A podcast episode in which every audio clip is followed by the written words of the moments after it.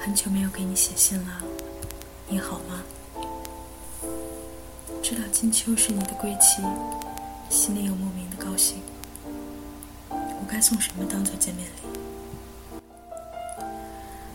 真是不可思议，我们那么熟悉，怎么可能还没有相遇？告诉我，你最想念什么？关于家乡的事。我离家太久。家乡对我比异国还要陌生，很多看来理所当然的情感其实并不纯粹，比方乡愁、亲情。虽然读过许多对他的描述，但我找不到属于他的声音、颜色和气味。还有爱情，理所当然的爱情，这对我是另一个讽刺。我的感知依靠接触，好比晴空压在弦上擦出来的声音，至少我可以听见它，感觉到它震动我的指尖和胸口。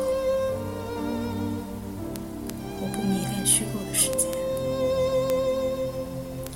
你的话让我惭愧，我是这样心甘情愿地沉迷在一个虚构的世界里。那些戏台上的忠义和情爱，昨天看了《牡丹亭》的寻梦。还是哭了。比起现实生活，我更熟知那些戏曲故事里的人，他们的悲喜冷暖。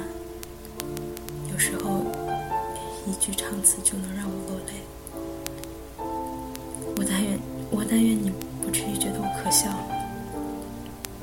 不，也许我回来，是为了在家乡买一滴眼泪，好让我这一生。